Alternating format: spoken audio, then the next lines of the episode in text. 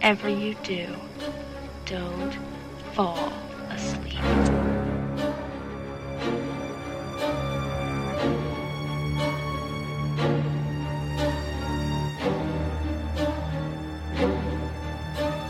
I'm scared to close my eyes. I'm scared to open them. I'm gonna die out here.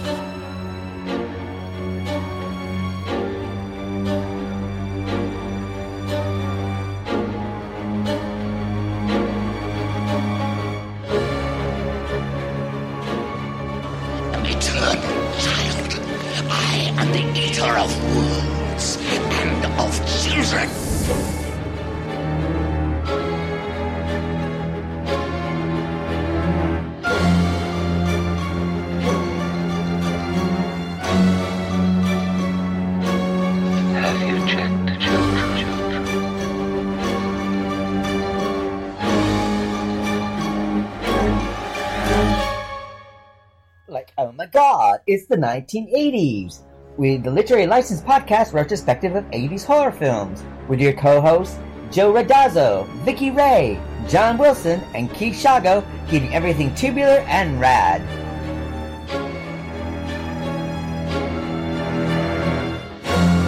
I'm not even going to swat that fly. I hope they are watching. They'll see. They'll see and they'll know. And they'll say, she wouldn't even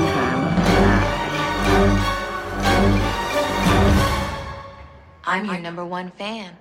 Hello, welcome to the Literary License Podcast. It is the 80s. We'll be discussing two films from the 80s, and tonight we'll be discussing Night of the Creeps from 1986 and Night of the Comet from 1984. And before we get started, let's find out who's with us. We got Vicky Ray with us. Hello, Vicky. Yep, it's just little old me today. I feel so unloved. I think everybody's got a hangover and they don't want to admit it. Yeah, I think that's what's happening with Craig and David at least, and Joe's ill, and John's traveling to God knows where. So yay! I feel so unloved. I know it's horrible when people have lies outside of this. I know. I know. They should not be allowed to have a life at all. Mm. What about you? Hello, you. Um, well, um, basically, I'm just getting things together for um season six, getting the website information out. So I started typing that. So I got six months of that typed out.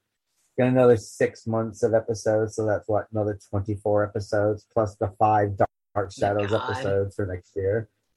So, um, so yeah, so I'm just typing that stuff up at the moment. So getting that ready, and then of course invites and everything will go out um, next month, and of course I gotta get the newsletter out next week or the week after, so that's gotta be done as well. So, so but besides that, I've been watching some stuff on telly. and wa- finished watching The Staircase, which was excellent. Really I enjoyed didn't that. I didn't even hear of that one yet. Um, it's based on the documentary series The Staircase, the crime one about whether he killed his wife on the stairs or not. Who was that? It's called The Staircase. On it's a, a Netflix crime documentary that was told in six parts. I would have. I gotta check it out. So they did a dramatization of it with Toni Collette and Colin, Colin, oh, the Pride and Prejudice guy. The what? Who? The Pride and Prejudice guy. Oh, Colin Firth. oh, oh, oh, oh, oh. I know what you're Firth. talking about. So, and it's got the girl from Game of Thrones in it as well, the one who was um, married to the messed up kid. Um, she's in it. She's very good, but it's it's a really good cast. And then on Disney Plus, we started watching the Pistols, which is the rise and fall of the Sex Pistols, which is I've got to watch that. I've got to watch that. I don't think people realize how young they really were. You know, Oh yeah, I mean the thing is, you can see it all beginning and ending as soon as it began, sort of thing. But um, I'm at the part with Sid Vicious uh, just meets Nancy Spungen. Sid, Sid, yeah. Sid. So, um, so that's very good. But I mean, it's quite interesting because I didn't know that Chrissie Hynde was dating one of the people in Sex Pistols. Really? Yeah, but Shit. Maisie Williams is in it as well, who is from Game of Thrones. The little girl from Game of Thrones is all grown Right. up now. Um, and um, it's directed by, directed and written by Danny Boyle, who did 28 Days Later and Train Spotting and things like that. So that's very good. And then I finished watching The Midwich Cuckoo, which was excellent. The what cuckoo? So, the Midwich Cuckoo, which is based on a 1950s novel called The Midwich Cuckoo, which they made into a movie in the late 50s called Village of the Damned. I did not know that. So uh, it was excellent. I mean, we'll be covering Village of the Damned probably season seven, so we'll be covering that book, book the film. Cool. Or it'll be part of our make remake because they did a remake of it. John Carpenter did a remake of it, didn't he? Yeah, John Carpenter. They, I don't know what's going on, but they're doing John Carpenter everything across the board lately on just about all like the free apps and stuff and, Yeah. and stuff on the smart TVs. He, his movies are just popping up like crazy right now. Yeah, well, they, a couple of those films have done remakes as well. I mean, Assault on Precinct, um, Assault on Precinct 13 had a remake. Um, and then, of course, Halloween had a remake. Right. And, uh, so they look like they're making remakes of his films as well. But I mean, he made a remake of Village of the Damned with Christopher Reeves back in the day before Mhm. he became a paraplegic. It was good. Pre They were all there. Chris Reeves. Huh? Yeah, so I said pre paraplegic um Christopher Christopher Reeves. So Right. you know, next season in season seven, why they're doing book to screen, or we'll do it as a make remake. So we'll see how that goes. But but cool. the TV series is excellent. I really liked it a lot. So it was really well done. And anything else? I've been watching these comedy specials on Netflix. I saw the Jane Fonda and Lily Tomlin one. That was too PC for me. And then they had a gay one yesterday, which was horrendous, and I just made me want to go straight. So I don't know.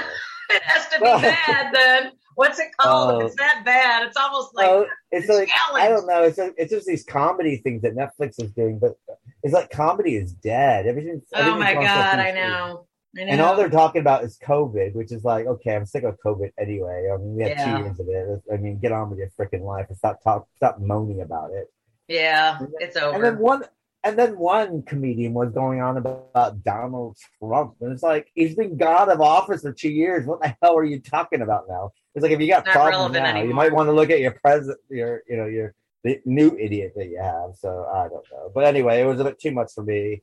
Did you watch that- any of the? Did you watch that Ricky Gervais yet on Netflix? No, I'm gonna watch Jake, Ricky Gervais and Don Chappelle. So I'll watch. I like you know, but he seems uh, he he seems angry though. There was something different. I mean, I liked it. He, he really he went after everybody. He wasn't just picking on PC, but he picked on everybody.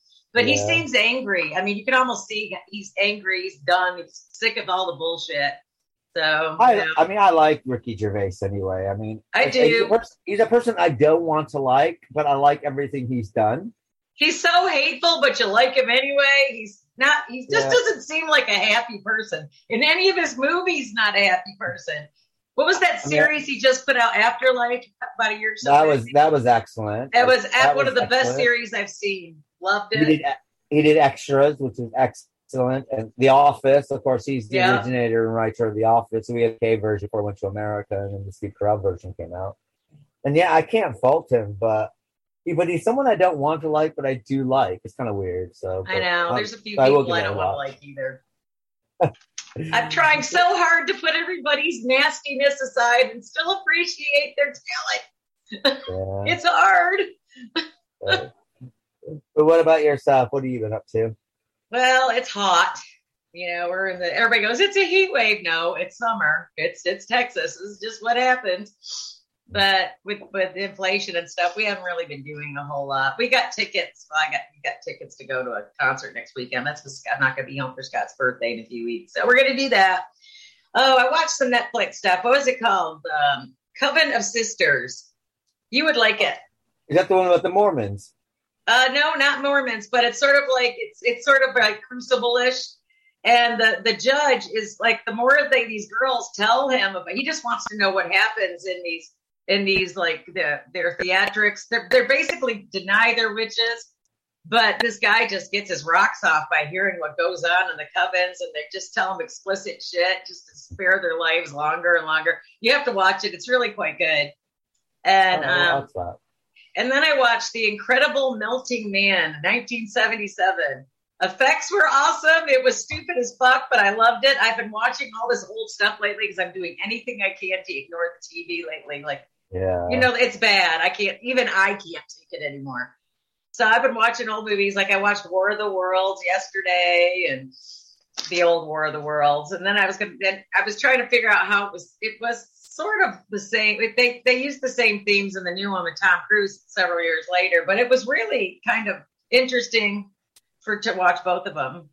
See, I want to cover War of the Worlds, but I don't know if I want to do it as a because thing is, I didn't like the Tom Cruise one because it was kind of stupid. The reason why I thought it was stupid is basically, you know, it's got Dakota Fanning in it, who's really annoying when she's a little girl anyway.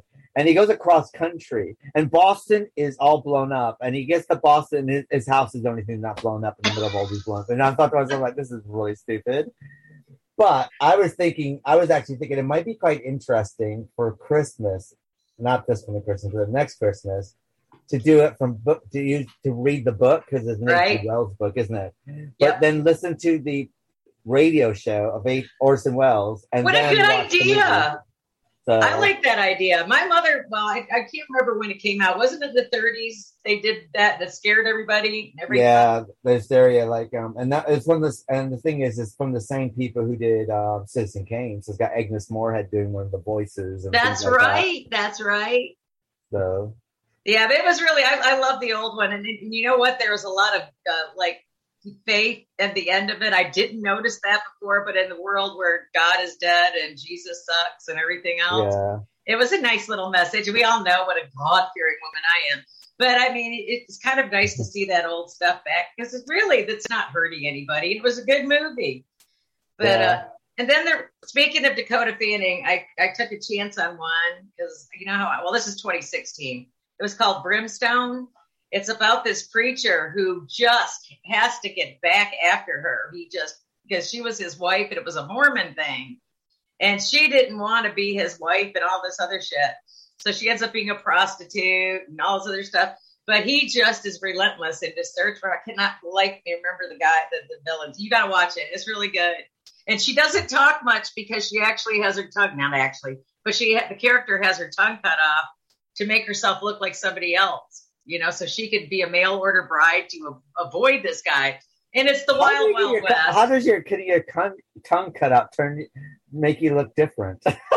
well, see, the woman that she was trying to impersonate was her friend, and Oh, she was going to escape the, the hooker house because the women Okay. were not allowed to fight back at the men. If you did, they hung you. It was really, really awful. You know, it, it escaped the Me Too movement, I guess, and it's still out there.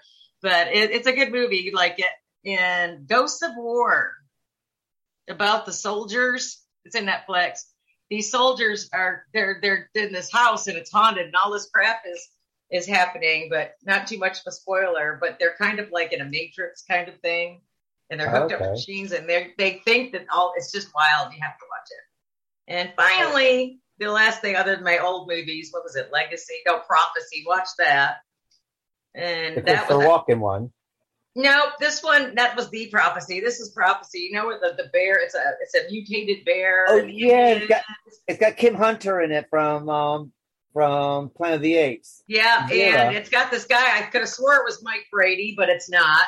And Talia Shire's in it, and it was Yeah, I- I know interesting. it was kind of interesting. Armand Assante's in it. It just it just amazes me that all these movies are out there that I haven't been looking for. You just gotta stop watching the fucking news, and there's all kinds of good shit to watch. But Well, those were my picks this week.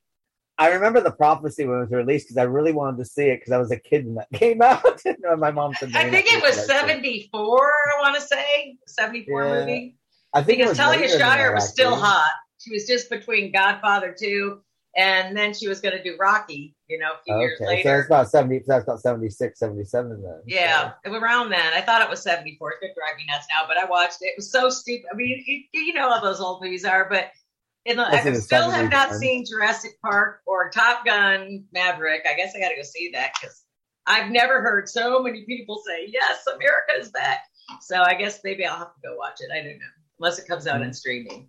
But Jurassic Yeah, I wa- I watched the two Jurassic Park World movies because they're on Sky over here. So I watched those one after the other. And They're good films. I like the the new trilogy. You're gonna go see the old one. You're gonna wait the new one, or you're gonna wait for it to screen. I might wait for it to come. I might just rent it from home. Going to the cinema is kind of like a pain in the arse now. So I think it so is, expensive. and it's so expensive. God. And the thing is, it's like I can rent. I probably when it comes out like two weeks later to rent from home. I probably can rent it for fifteen ninety nine, which is Yeah. going to be cheaper than going to cinema. So They usually come out here for like nineteen ninety nine. On, on I don't think Paramount's on this one. I can't remember who the Warner Brothers. I don't know.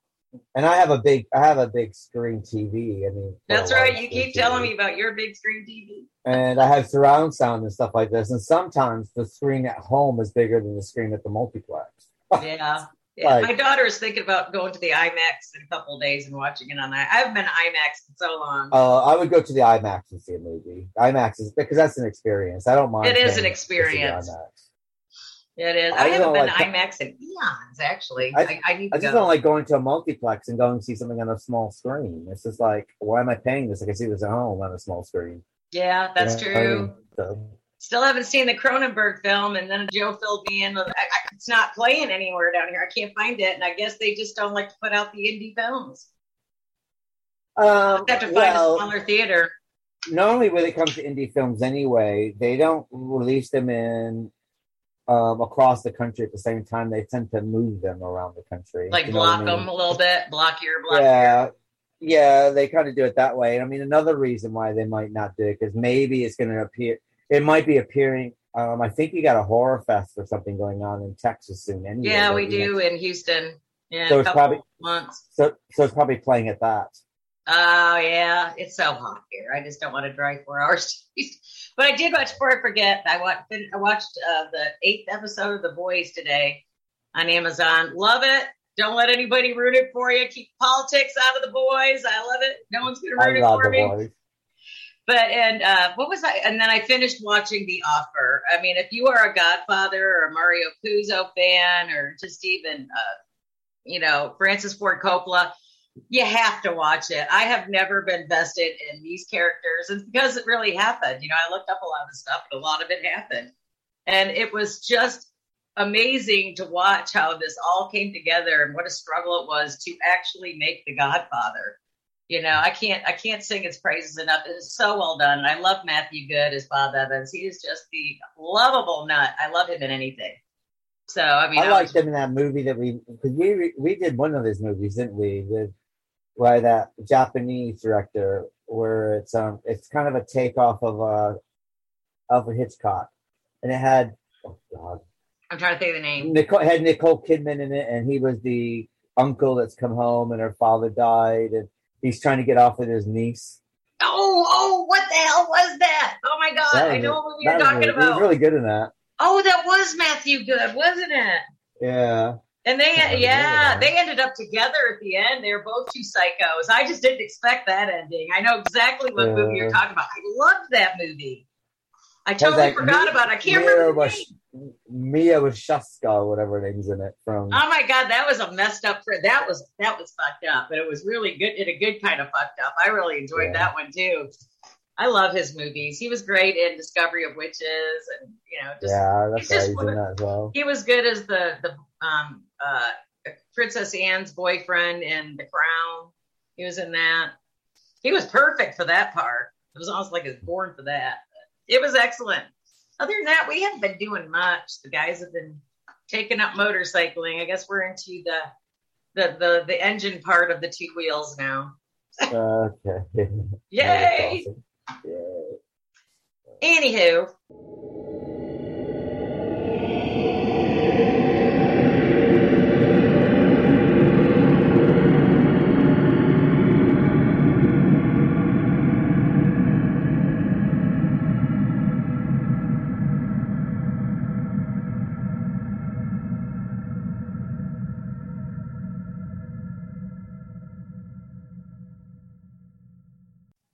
Anyway, this brings us to Night of the Creeps, which is a 1986 American science fiction horror comedy film written and directed by Fred Dekker.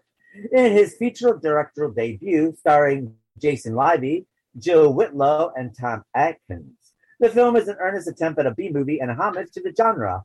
Whilst the main plot of the film is related to zombies, the film also mixes and takes on slashers and alien invasion films. Of the Creeps did not perform well at the boxes, but it has developed a hell of a cult following. So what we're going to do is cut to the trailer of Night of the Creeps and be right back. The Night of the Fork is finally here for Chris, Cindy, and JC. It's going to be the best night of their lives. But tonight is also the night of the creeps. From a world unknown comes a nightmare unimagined. First, they are under you, around you, on you, and then inside you. They get in through your mouth and you walk around while they incubate, even if you're dead. They are a new breed of terror. Freeze!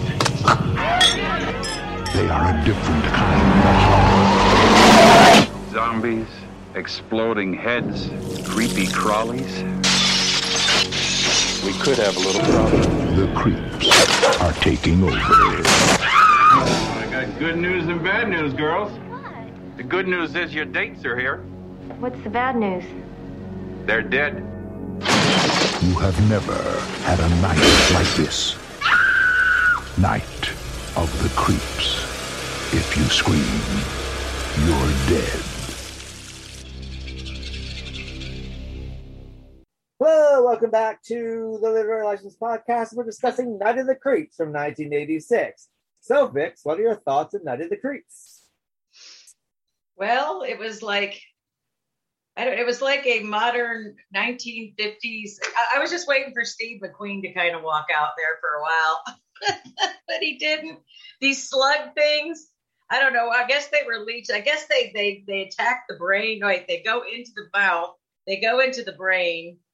I guess they eat your brain, and then you're walking Yeah. around for a while, and you're not dead, but you're just kind of walking around. I, I thought it was really humorous. I thought Tom Atkins in this. I, I really liked him in this. I don't know. He, he's he's kind of reminds me of Vincent Price sometimes. He knows he's not going to get an Oscar, but he embraces these roles. You know what I mean? He He's just knows he can these- do it. He's out in a lot of these 80s horror films as well.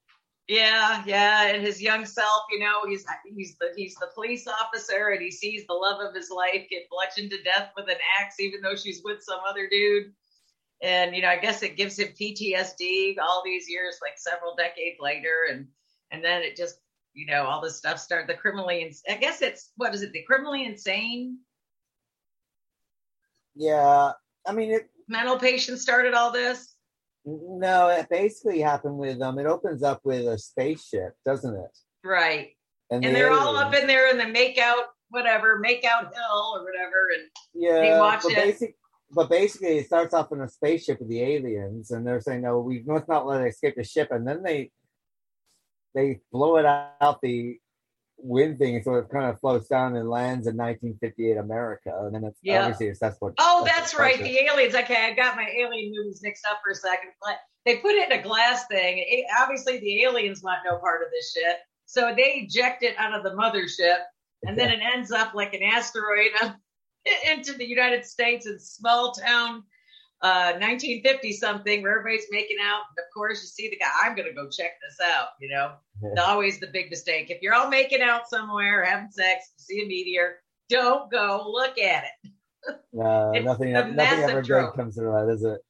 Yeah, well, I was expecting, you know, remember the blob and the guy sticking it, sticking the blob with the stick, the old guy, and then gets stuck on his hand, and then the rest is movie history. Yeah. And then, there- and then, oh, it depends which version you see. There's the remake from the 80s, and then, of course, there's the original Steve McQueen one. I, I tried to like the one in the '80s. I love the old one better, but Well, the good thing about the one in the '80s is quite it's very gruesome, which I quite I like the gore in it. But I, like do the like the gore, 1960s one where they're running they're running away from the Jello. It's like, oh no, it's the Jello! Ah! Jello. Attack of the Giant Jello Ball. yeah, it's like jelly, isn't it? It's like grape jelly, um, but it's red, like red jelly. Well, you didn't. You you had your comedy in this too, because you had the two typical, uh, what do you call it, nerds, I guess, and they want to belong to a fraternity, and I guess they have to go dig it, get a body, and put it where they have to. Right, they had to steal a cadaver yeah, from the medical center and put it on the steps of what the rival fraternity. That didn't go over well. I mean, did you notice the cast names? What the what the character names were?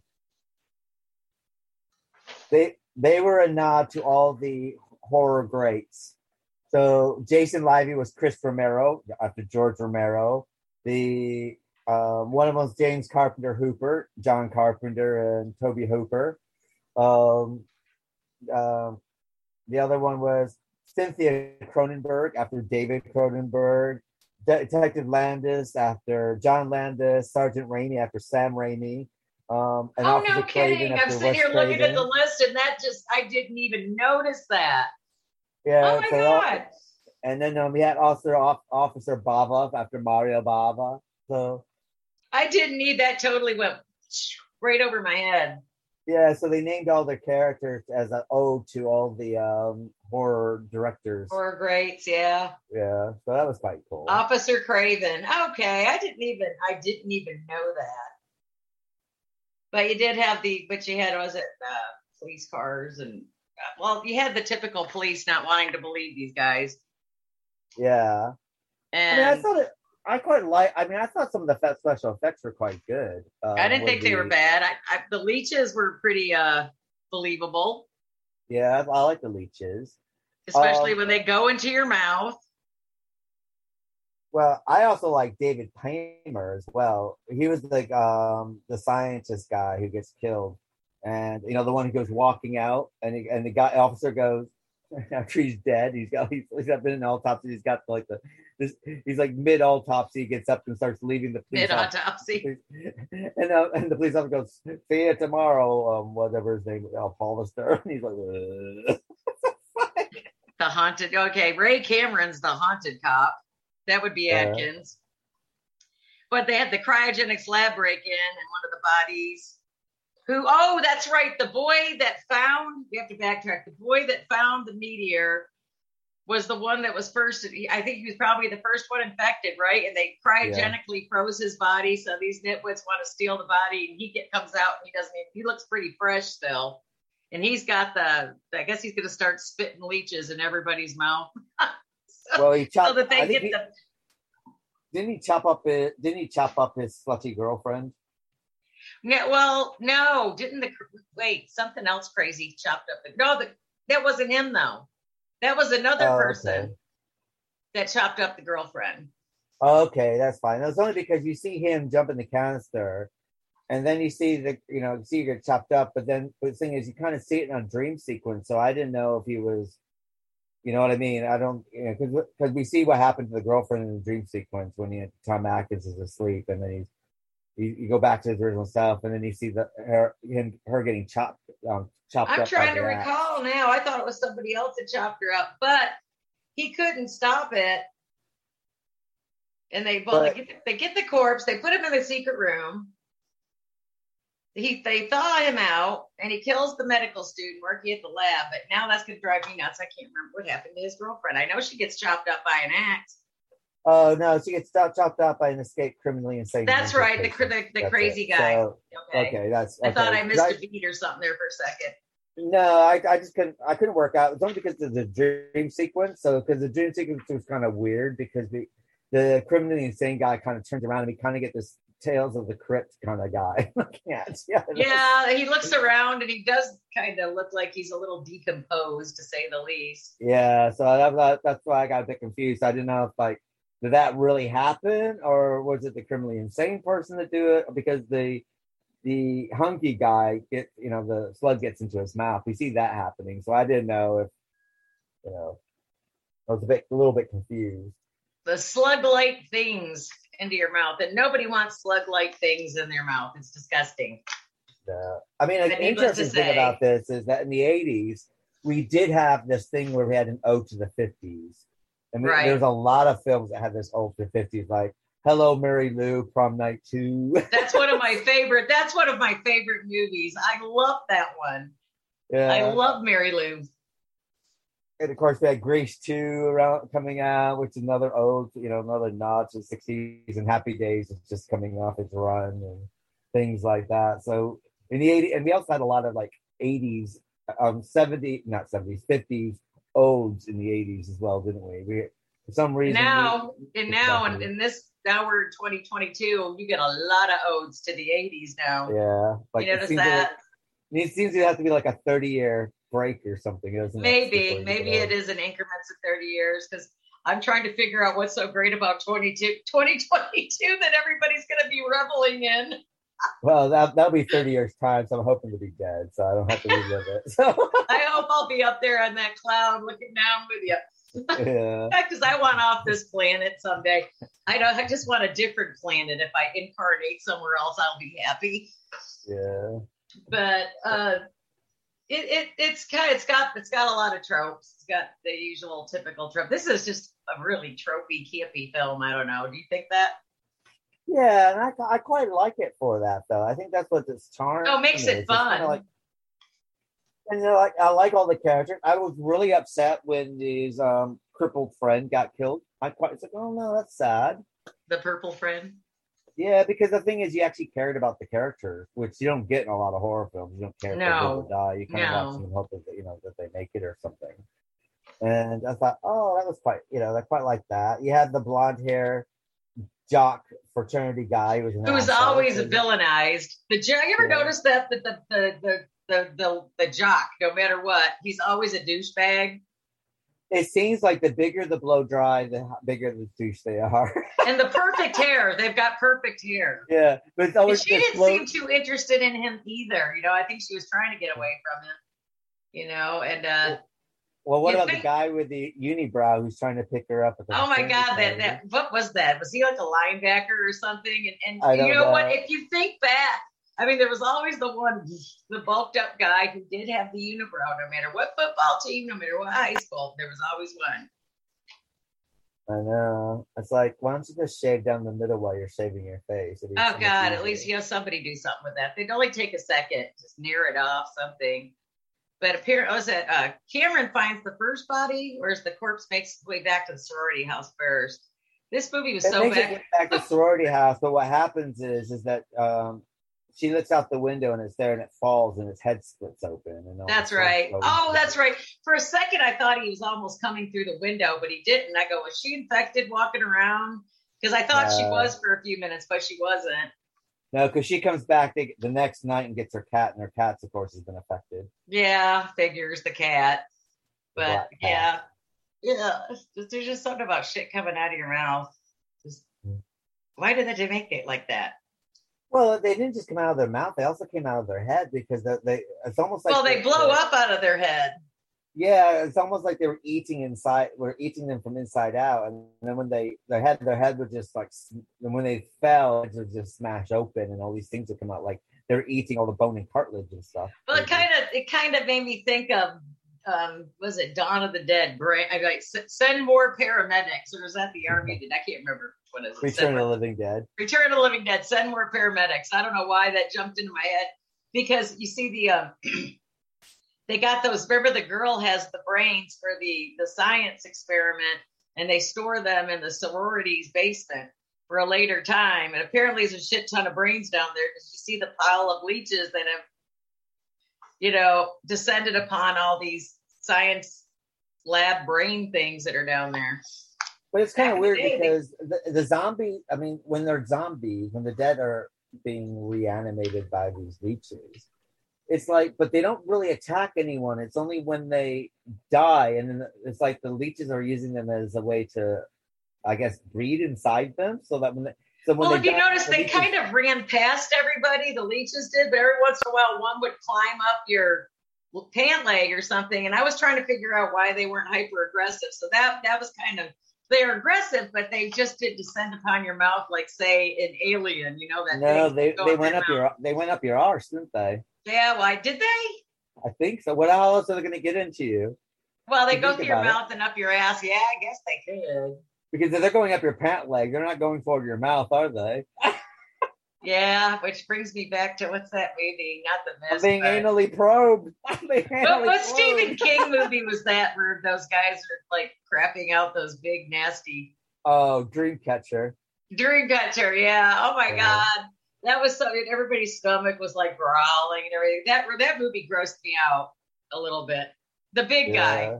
The one they The, had. bu- the book, the book was actually better than the. I, read, I remember reading the book. and I haven't read the like, book. Oh, That's one I can say I have not read. yeah, I read that. It's one, of the last Stephen King's. Uh, back when I was reading and reading them religiously, Has he got anything coming out lately, or have I just been He does a lot of mur- he does a lot of murder mystery stuff now. a lot of murder like. mysteries now? Because I haven't seen anything that really screams Castle Rock. You know. Nah, well, Castle Rock he doesn't really use anymore. Everything's normally placed in Derry, so if it's Right. horror, it's Derry because he blew up Castle Rock and Needful Things, didn't he? Right. Right. When Derry gets drunk and fills up haze when he couldn't remember writing anymore. Well, most most geniuses are, you know, get into some kind of whatever. I didn't even notice that it was Corman University too. I totally, I don't know how that went over my head. I, I'm almost embarrassed. What Joe um, be, Joe would be which slapping ending me did you down. wa- did you see? Um, Which ending did you see? There's two endings this film. where There's the theatrical. uh, they're in front of the burning s- sorority. They got she gets she comes a badass, and she's she's not afraid to light the the, the flamethrower, and so Uh-huh. she's kind of helping kill off everything in the end. Why? Which ending did you see? Well, did you did you see? Did you was it the ending where um the the leech is going into the graveyard, or did it end with the dog? the dog.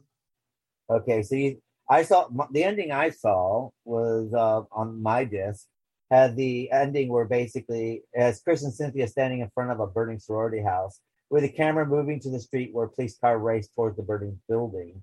The police cars raced by the charred and zombie Cam- Cameron, who is scuff- shuffling down the street, still smoking a cigarette. When he suddenly stops and falls to the ground, his head then bursts open with the slugs that incubated inside his brain, scamper out and slither toward the nearby cemetery, suggesting the slugs have found new hosts to inhabit. Searchlights appear from the night sky, revealing the source of the spaceship in the beginning of the film, with the aliens intending to retrieve their I did see that ending, but there was a dog. What happened to the dog? The ending, the the theatrical ending is the dog who caused the bus accident returns and approaches Cynthia. As Cynthia bends down towards it, the dog opens its mouth and a slug jumps out towards her. That's the No. ending- that's the I thought the dog lived. Okay. I thought the dog. Yeah. I, th- I was getting the dog and the cat confused.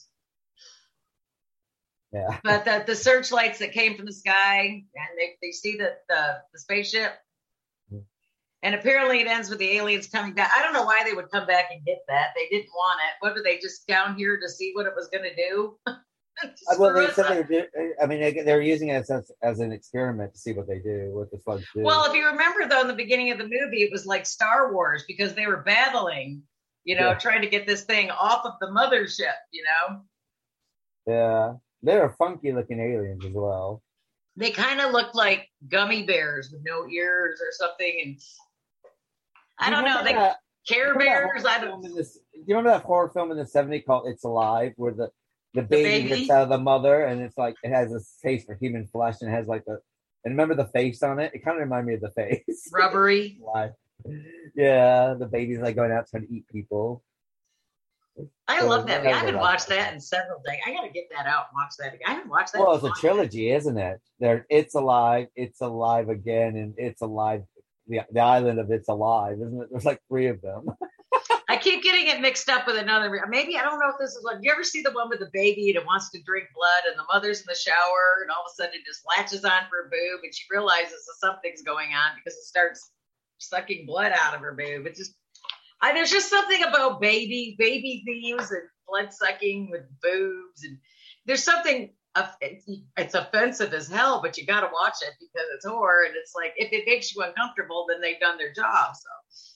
Well, It's Alive, I think, is a. It's kind of a nod to like the Incredible Shrinking Woman, and basically, It's Alive is caused by all the chemicals and everything that we eat and everything that's for cleaning and stuff like that, and that's the reason why this genetic it's baby comes about. That's what the message is, which is kind of interesting, really, when you think about it. It's like, oh, okay, so this is what happens if you use too much bleach, maybe that you might have. a- too much bleach or mercury. Mercury is a biggie. Mercury's bad for you. Mercury. Mercury always causes mutations in animals, and they make sure that there's a really poor village downstream before they start letting the mercury out. we can remake it. So this is what happens when you get the COVID vaccination. like it's a baby. Kill baby. Oh my God, yeah, Uh, it wasn't Yeah, I mean- bad. no, I really I like this film a lot. So we rate it. Oh, I'd give it a 4.5 easy. The real reason I wouldn't give it a complete five is it lost me a few times, obviously. I mean, it was like Dark Shadows. You got up for a second and you're kind of lost. So, but I really do like, you know, I'm probably going to watch it again because I'm really kind of, I'm kind of embarrassed. I didn't notice Romero, Hooper, Cameron, Cronenberg, Landis, Raimi, Hollister. And it's just like, oh my God, how did I actually not even? I thought when I heard Cronenberg, her name was Cronenberg. I heard that, and I was like, oh, nah. You know, I like, ah, well. And then you said that, it, it just totally eluded me. But I thought the special effects, I think it's just a fun film. I mean, a lot of these were. I, I, I guess now that we got all this CGI and all this stuff where they can really like roach out, and they can, but there's just something about these movies that are, they're, they're campy and fun. Yeah, I mean, interestingly enough, I mean, this movie came out as Night of the Creeps, was released in eight, August 22nd, 1986 in the States. Right. And it's Uh, only and the- 88 minutes.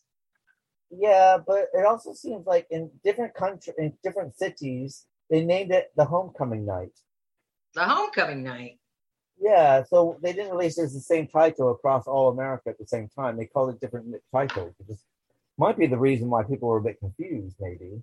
Well, maybe, but did, you know what was it? What, what part was that? Oh yeah, when they're um, sitting there. I don't know if it was a nod to Animal House or not, but when they were sitting there in the car, they were doing what happened in Animal House, of course.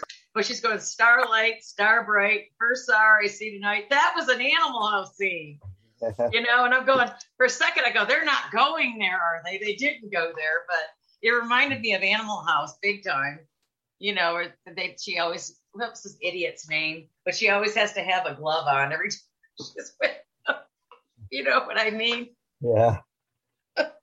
I have to sit there and say though, with this film, I think it has like a timeless quality to it because it doesn't have a lot of a lot of 80s style um, clothing in it. If you notice, it had like they're kind of like just traditional clothing. I mean, some of the hair was kind of 80s, but overall, it, as far as the costumes and stuff are concerned, and the clothing, the clothing was quite mild for 1986. It didn't have a lot of puffy skirts or rat. It wasn't a lot of ratted hair going on or You know, I mean, when I was in college, I graduated '87 from college, but I remember there was a few girls that had that. I've never seen anybody that had that crazy Aquanet hair. I don't know if you did.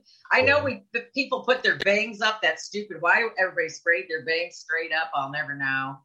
I mean, stuff like that. But I didn't see too much of that in this film. No, I mean that's why I thought it was quite interesting that they kept it quite. So it has kind of a timeless feel to it. Didn't have a lot of that '80s hair going on in it. Even the guy's hair was quite modernized if you look at it. It kind of was. Well, I, well, styles come in and out, and I don't know. A lot of '80s stuff is coming back with what's old is new, and I've noticed a lot of stuff coming back. You know, like as soon as I saw like high top sneakers, I started buying them because I love high tops, and they just didn't. You know, I had every pair of LA Gears there was to have back then. Every color, every shoelace that went with everything. And if I didn't, I'd buy the shoelaces. But um, I thought it was a lot of fun. TriStar Pictures did a pretty good job with this one. Yeah, I quite like it. I, I would give this five star. I do love this film. I own it, and I bought. I've watched it numerous times. So Yeah, I do it's a lot of fun. I This like Tom Atkins. film. He was great. He's always good at these movies. You know, he always those plays. Oh yeah, thrill me. If I heard "thrill me" one more time, he answers the phone. Thrill me. That. Eh. How can we forget that? Mm-hmm. and I just remember watching this. It used to be on HBO all the time, and so I just remember watching it a lot. So I, I think that's why I have a, a nice feeling about this film. So I quite It kind of makes you feel good, yeah. Kind of turning on the old. Back then, HBO was a brown box with an on-off switch. It was black, and you turned it right or left. Well, you also had ours. Ours, I think, had the thing where you had like the push button system, where you had like the channels across. you know, like- That was the next one. That's when they started getting smart and everybody started making cable channels. Yeah. And then Yeah. MTV came into the picture, you know, and the rest is history. But I, I mean, I used to like all the New York City stations that we used to get because they had some good stuff on all the old. WPIX and what was another Yeah. WORTV. I remember all that shit. It, and you used to watch all those old TV shows on those stations. Million dollar movie. Yeah, excellent.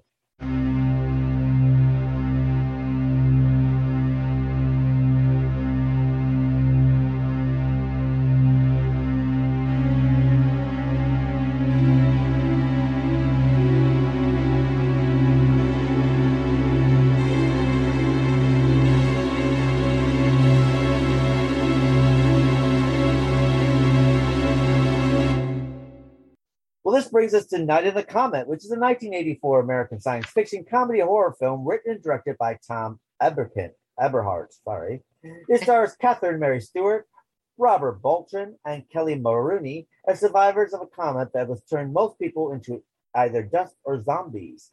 Night of the Comet grossed 14.4 million in the U.S. on a $700,000 budget. It has a Rotten Tomatoes approval rating of 79%, and has since become a cult film, influencing the creation of Buffy the Vampire Killer. So what we're gonna do is cut to the trailer Night of the Comet and be right back.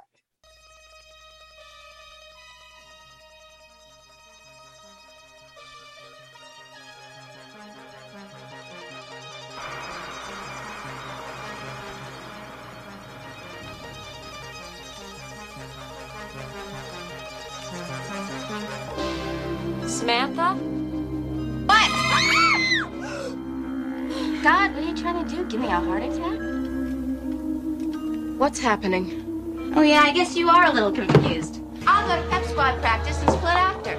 So I don't know if pep squad practice is on or not, you can't get anybody on the phones. There's nobody. I mean, there's nobody. All right, nobody. Look! Look at this!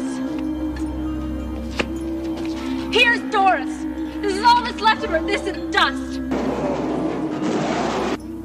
It's Saturday morning. Where are the goddamn kids?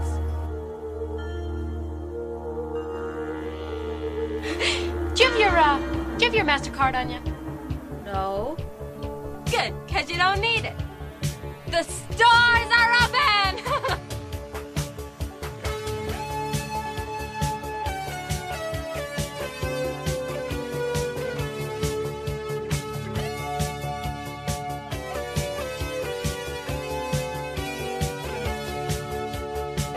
Okay, girls, hold it right there. You, the blonde, get into the light. Get a lot of dates this way? Where'd you get this at Dime Store? I'll be taking requests from all you teenage comet zombies. Might be all right for date night in the barrio, but if you don't get any more of those guys outside, we're gonna need a little more stopping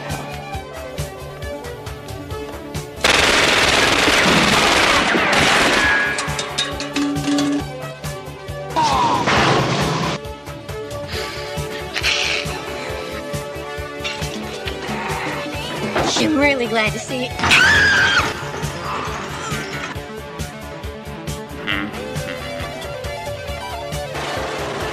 You dirty rags. All right. Let's do it. Night of the Comet.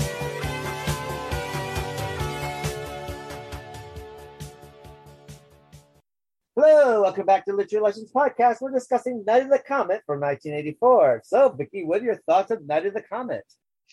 Is this supposed to be Halley's comet? Um, I supposed to be just a comment, but I mean, I'm just Haley wondering was- because well, it's 1984, but I just remember Halley's Comet coming around when I was in college. And I remember actually seeing it. We were in the mountains of Vermont, and I, it just just reminds me of this all the time. This is actually one of my favorite 80s films. I just Yeah. love this movie. I think it's a lot of fun, and it's got uh, I, I can't. Was it Catherine Mary? What else was she in? It was driving me nuts. Um, Catherine Mary Stewart used to do. Um, she she did some telly and stuff, didn't she? Yeah, she did. It, I, she's her face is so knowable. But when you have Kelli Maroney in here, she wasn't Kelli Maroney wasn't like the star of the show actually. But I love anything she's in. I don't know why. I just get a kick out. of She's so cute, I guess. This baby, is so petite. She's just so sweet to watch. But uh, I think it's funny. They're passing through the tail of the comet, and normally you would think, well, you know, it would probably destroy the planet, but it turns everybody to dust and everybody i mean everybody except for a few what i was trying to figure out is if if you were inside and the, the comet passed and everybody else outside just turned in, you know to dust i was trying to figure out how did kelly marie this is the part i still don't understand she's itching and everything else so she actually got the virus that's going to turn her into one of the undead that eventually turns into dust No, she's um she has an allergic reaction to something. Okay, I just wanted to make sure because I know that uh, that they they knock her out with sodium pentothal because you know, she's trying to save her the other, you know, jumping ahead. That was just driving me nuts for some reason. But I thought this was like as 80s as it gets for a movie. You, you got the stores, you got you got the clothes, you got the the families, you, you know, you got the the mother. The, I guess she was the stepmother who was awful, you know, and nothing you want. No one wanted to be vapor to see her get vaporized was totally worth it because she's so mean to everybody. Well, Catherine Mary Stewart, she was in another classic film that was released the same year as this called The Last Starfighter. Oh, oh, that is her. also- oh my god. Okay. Yeah. I was like, also- where have I seen her? It was driving me crazy. And she was in another film called Mischief. And then she was also in the TV miniseries of Hollywood Wives and Sins. Okay. The last star, Starfighter. Now that I know, I, I just could not place her face. I knew I'd seen it somewhere recently, and like, where have I seen her before? And in 1989, she did another classic cult film called Weekend at Bernie's. Oh yeah, who could forget Weekend at Bernie's? So, uh, yeah. That's actually a good movie. But Yeah. I, I I thought this was about as this. He started out in the theater, and I still don't know why she is with that big lummox that works in the theater. They're not dating. I guess they're just she's just there to get fifteen dollars, and he wants sex or some shit. Yeah. And I couldn't figure she doesn't need him, and I I didn't. I think she just didn't want. I don't. I think she just didn't want to go home or something like that. oh yeah, I mean, her the thing is, the mother was that- awful. Yeah, and the father was, you know, was away, and it's and her, her stepmother's having an affair with the neighbor or something, isn't she? Yeah, the neighbor But- across the street. But it also seems like you you would you would turn into dust unless you were, unless you were indoors. And you were indoors, then you probably and then you kind of become kind of a zombified kind of a character. Or if you were in a metal box, because the movie theater, The movie theater was. was lead, and the basement was made um, under metal as well, apparently. So the Larry, the why- theater projectionist says. Yeah, so that's the reason why they they were they weren't affected. Okay, what about Kelly though? The dog, the dog got vaporized in the house. If you noticed, remember she wanted to know was it because the door was open? Well, no, she was in the basement. Oh, that's right. Okay, she did sleep in the basement, and the dog was like right in front of the door, and his pile of ashes were there. So that confused me for a little bit sometimes. I mean, I thought it was impressive that they were able to clear out the streets of LA. There's no people. Did That's no quite amazing. shit. I mean, that had to be like, well, it looked kind of twilightish, so it could have been like really early morning. But I mean, anybody that's been to LA knows that there's traffic any given day at any time. And I'm trying to figure out where that they. I'm gonna have to look at where they filmed that part because I can't believe that they did not. I mean, there's just no cars. I mean, it was the freeway. I mean, Yeah. So that must have took some doing as well, but made major I mean, doing. And I mean, I quite. I mean, the characters are excellent. I love the characters. I love Mary Woronov. She's bloody brilliant, anyway. One of the um, scientists. Oh yeah, she she was. She's the one that fake euthanized uh, Kelli Maroney. She didn't want to kill her. I thought that she took the sodium pentothal herself in the in the, the radio station, but apparently she just killed herself, didn't she? She Yeah. didn't. I was kind of that that part. I was kind of hoping she was going to stick around. You know, I always do every time I see it. I mean, another interesting thing is Mary Woronov and Robert Beltran would appear together in, of course, Eating Raoul, which we'll be covering in December. They're both I haven't that. seen that in a long time, but that was a great movie too. So, and I mean, I always loved Mary Woronov. Anyways, I mean, I remember when she did like Charlie's Angels. She was in that prison episode where they go to jail. Remember that Yes. Charlie's Angels? And, I forgot about all those. but very, very, and she was also in those um, women j- jail movies. I mean, she was in Well, Andy because she looks tough. She's pretty, but she looks like a badass at the same time. Well, we even got this. We're even seeing her in horror films today. I mean, she's in House of the Devil, isn't she? I don't recall her in House of the Devil. Yeah, she's the one that hires the babysitter to take after. Oh my God, that is her, isn't it? Oh my God, it is. I totally forgot. I didn't know that was her classic. though. I love her. She's just a plain. She's a classic. So, now anytime I see her, but I also like. um There's nothing really aging this film except probably the video game that kind of ages it when she starts. You know, she's playing asteroids or whatever it's called. Or I don't know what it was, but I do remember doing that though, but putting my initials in there, and I'd get really pissed when somebody do pole position or Galaga, somebody, especially Galaga, and somebody put their initials above mine. It's like, God dang it! I mean, I would, I would, I, I totally got that one. That kind of brought back. some- I love. I also love. I love this. The, some of the filming as well. I mean, when they go to the um, radio station, I love the way that looked. The radio station it's all pre-recorded, but I love the way the radio station looked. It was all like pinks and neon. And, It looked like a radio station. looked very like a radio station in Miami Vice. Yeah, it didn't look like the Lords of Salem radio station. That's for sure. Yeah. They And get then, uh, smart though, and they start going shopping for guns and clothes and stuff like that. And they get in a firefight with the the, the stock boys, the evil stock Yeah. boys, who already were on their way to being what whatever that is, Yeah, they're on zombified. their way. They're on their way to changing and stuff like that. And I and I also like um like at the end sort of thing. And uh I mean everything about this movie for me is perfect. Like you know, you got Robert Beltran and you got Catherine Mary Stewart. They got the two kids that they saved, and they're all dressed up like in their Sunday dress as they're going to church. I know that was kind of weird at the end.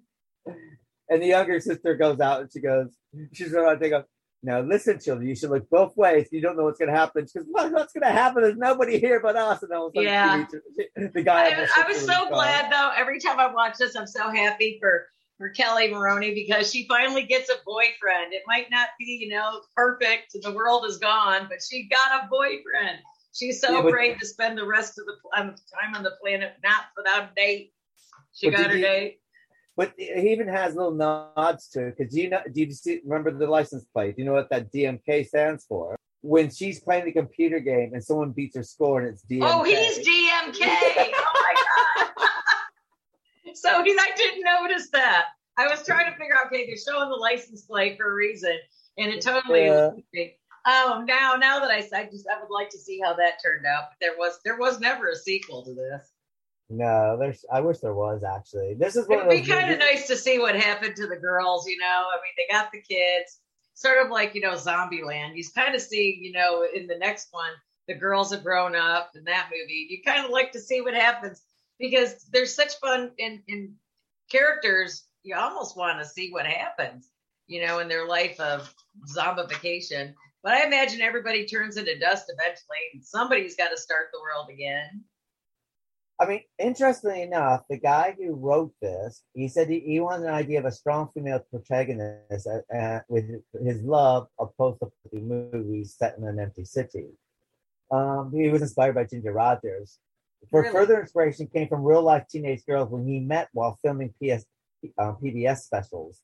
Without telling the girls details of the script's premise, he asked them to describe how they would react to an apocalyptic event.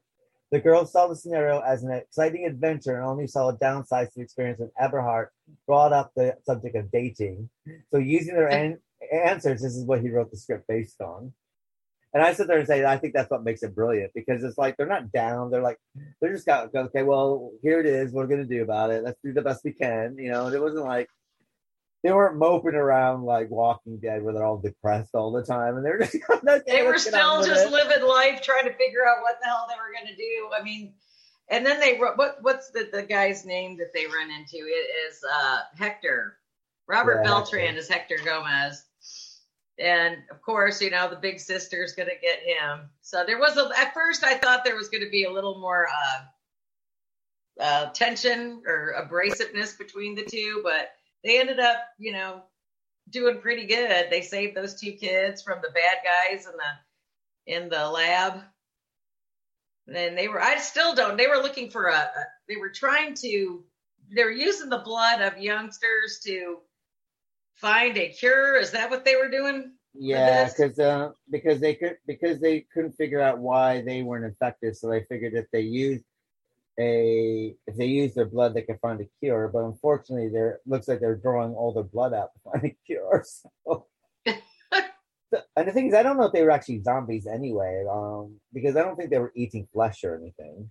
I think they were just they're very aggressive and they're they just try to bite you and tear you apart and stuff because he got uh the the the projectionist there the guy what's his name Larry he was in the uh for the theater and I think that one he just came after him with a pipe wrench didn't he Yeah. So, but I think they were more crazy than they were actually zombies. So, No, they were well because I guess when it came to the guys that were in the, the mall store, apparently they ingested some of the dust that came in through the vents when the comet had passed over, and that is made- why but they made they them were light, they made them light sensitive. I know that they couldn't deal with. yeah, and they they were kind of turning, but at first I was I, I didn't think they were going to shoot at them when you first see the movie. You kind of think, oh, maybe maybe they've got to form their own little army, but no, it didn't work that way. But I thought it was really I don't know, it's, it's, you know how girls are. But that, but if they were still acting like sisters and girls in the mall. They were trying on all the clothes and stuff. Normally, I mean, if you go to Neiman's, you can't afford shit in that store. But back then, you know, it probably was a it was a place to go between in the 80s. People just went to the mall, and you see a lot of this stuff. And I, I was really that's why I thought it was really cool when we were watching um oh god Stranger Things, and you know that's set in the 80s, and then you have the mall, and you have the the, the, the little war in the mall and everything, and it just I don't know. The 80s were kind of cool. That's why I like these movies. It makes me homesick. I think, and I think they also they made things a bit fun. I mean, Night of the Creeps is a lot of fun. This is a lot of fun, but This yeah, one's definitely a lot of fun. It's really enjoyable, and they kind of knew how to do. I mean, it's really hard to mix horror and science fiction and comedy into one great big ball, and this does it Right. really well. Interesting enough, this is the first film to get a PG thirteen rating. PG 13. I'm trying to think. I don't really think it was PG 13, to tell you the truth. Well, I mean, I, I understand the rating, but I'm trying to figure out what was the 13. We were, we were discussing last week. We didn't we didn't know when PG thirteen started, so obviously it's 1984 because this is the first film to ever get a PG thirteen rating. no kidding. Yeah. See, I, I, guess it did so. Then you had, well, then you have the ones that they try, like Vincent Price movies. I've noticed. I've been watching a lot of Vincent Price. Um, this Cry of the Banshee. I was watching that the other day ago. I forgot how good that was. I love that movie, but it was non-rated. To get around all this stuff now, it has an NR rating on most of these channels that you get on your smart TV. So, well, but- older older films didn't have the, mu- much of a rating system anyway, did they? They're all Well, there's there's sex, so there's nudity, there's obviously sex, sexual innuendo for I mean, in all of these Vincent Price movies. And see, when I was raised on the Vincent Price stuff, like you were, but I didn't know there was all that nude crap on because it was on Monster Movie Matinee and all that stuff during the day, and they didn't show those. They showed the cut versions. It's like. And so now when you watch these things with the older adult eyes, like, wow, I don't remember seeing that. And I didn't because they put it on, they just cut it all. But it kind of brings me back to that kind of fun, that kind of fun movie because even though it was supposed to be seriously scared, there was still lighthearted humanism in it. You know what I mean? I mean, these were just there two young girls. a remake of this, so we'll see how that goes. They're making, they're remaking it. Please tell me no. There, there's talk. Of the a script is written and it went out in um, 2019, but then COVID happened, so we'll see what happens. So it might not see light today. So She went on. Wait, she did. Uh, she did Valley Girl first, didn't she, Mulroney, in 1983? Right? I don't think she's. I don't think she's in Valley Girl. Oh, yes, she is. Is she? Wasn't she? No, that's Deborah Foreman you're thinking of. Who did? Oh, okay, okay. Interestingly enough, the part that she got was, was auditioned by Heather Langenkamp, who didn't get this and went into Nightmare on Elm Street. Really? Which I, to be honest, I can't see Heather Langenkamp doing this film as the cheerleader part. No, she's she's she's. I don't know. It, it's. I guess though you already gotten used to the cutesy cheerleader look. I mean, they could have made her. I guess they could have done that with her too. Um, Kelly Mulrooney went into Fast Times at Ridgemont, Ridgemont High. High, okay. started. Chopping from 1986. And okay, chopping. Ryan- maybe that's what I was thinking of. And Ryan's Hope and One Life to Live. I vaguely remember her in Ryan's Hope. I'm gonna have to go get on YouTube because I saw that she'd been on Ryan's Hope, and I used to watch Ryan's Hope, but I cannot remember her character on Ryan's Hope. I never. Everybody it, says so. that soap operas are where actors go to die. I'm just beginning to wonder if that's true or not. But she's also in the two documentaries about 80s horror films called In Search of Darkness, Part One and Part Two. I did see her in that. I think she, I think, well, maybe it was her or was the other. I was getting them confused with that showed up on Joe Bob one time. I think it was Kelli Maroney. Yes, because it was Chopping Mall. That's right. Yeah. She was a guest on there.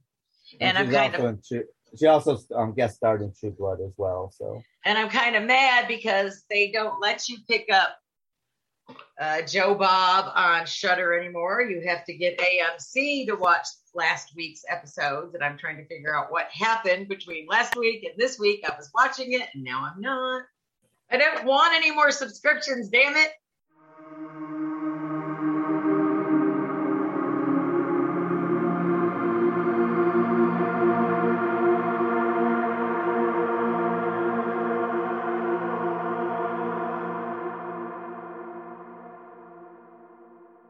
what would you rate this film then? Oh, absolute five.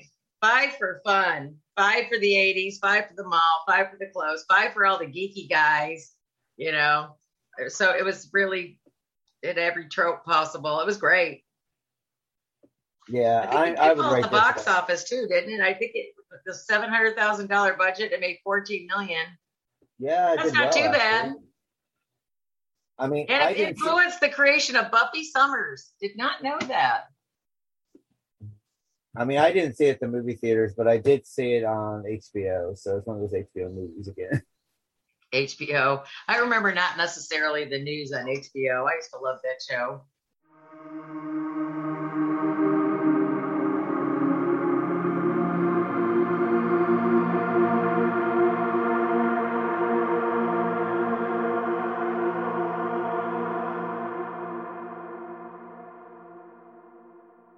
Well, I guess that brings us to the end of the Literary License podcast. And next week we'll be covering Dark Shadows. And of course, we'll be going into, I think we're going up to episode, what is it, 1028 or something? 1000? Well, I'm up to 1,025. I think we went up to some 1,000 and a digit, one digit. I don't know. I, all I know is that I'm at the I'm I'm at the crazy part. So I'm in still in I'm still in the other part of the the time not a time hop, but the parallel universe, which is starting to kind of pick up again. And of course, um, next month we'll be covering Battle Royale, the Japanese film, and the- um, Japanese film. Our make remake will be La Cage aux Folles, 1978 French film, and the 1996 The Birdcage. And of course, our 80s films will be Society and Parents. Two films dealing with um, probably how not to be a good parent. So, Which is not a problem for most of us. so it's good night for myself and good night, Vicky. Good night. Everybody take care of each other. And then it's good night for myself, and we'll see you next week for Dark Shadows. And the next 80s, of course, will be Society and Parents. But make sure you tune in for Battle Royale, the book.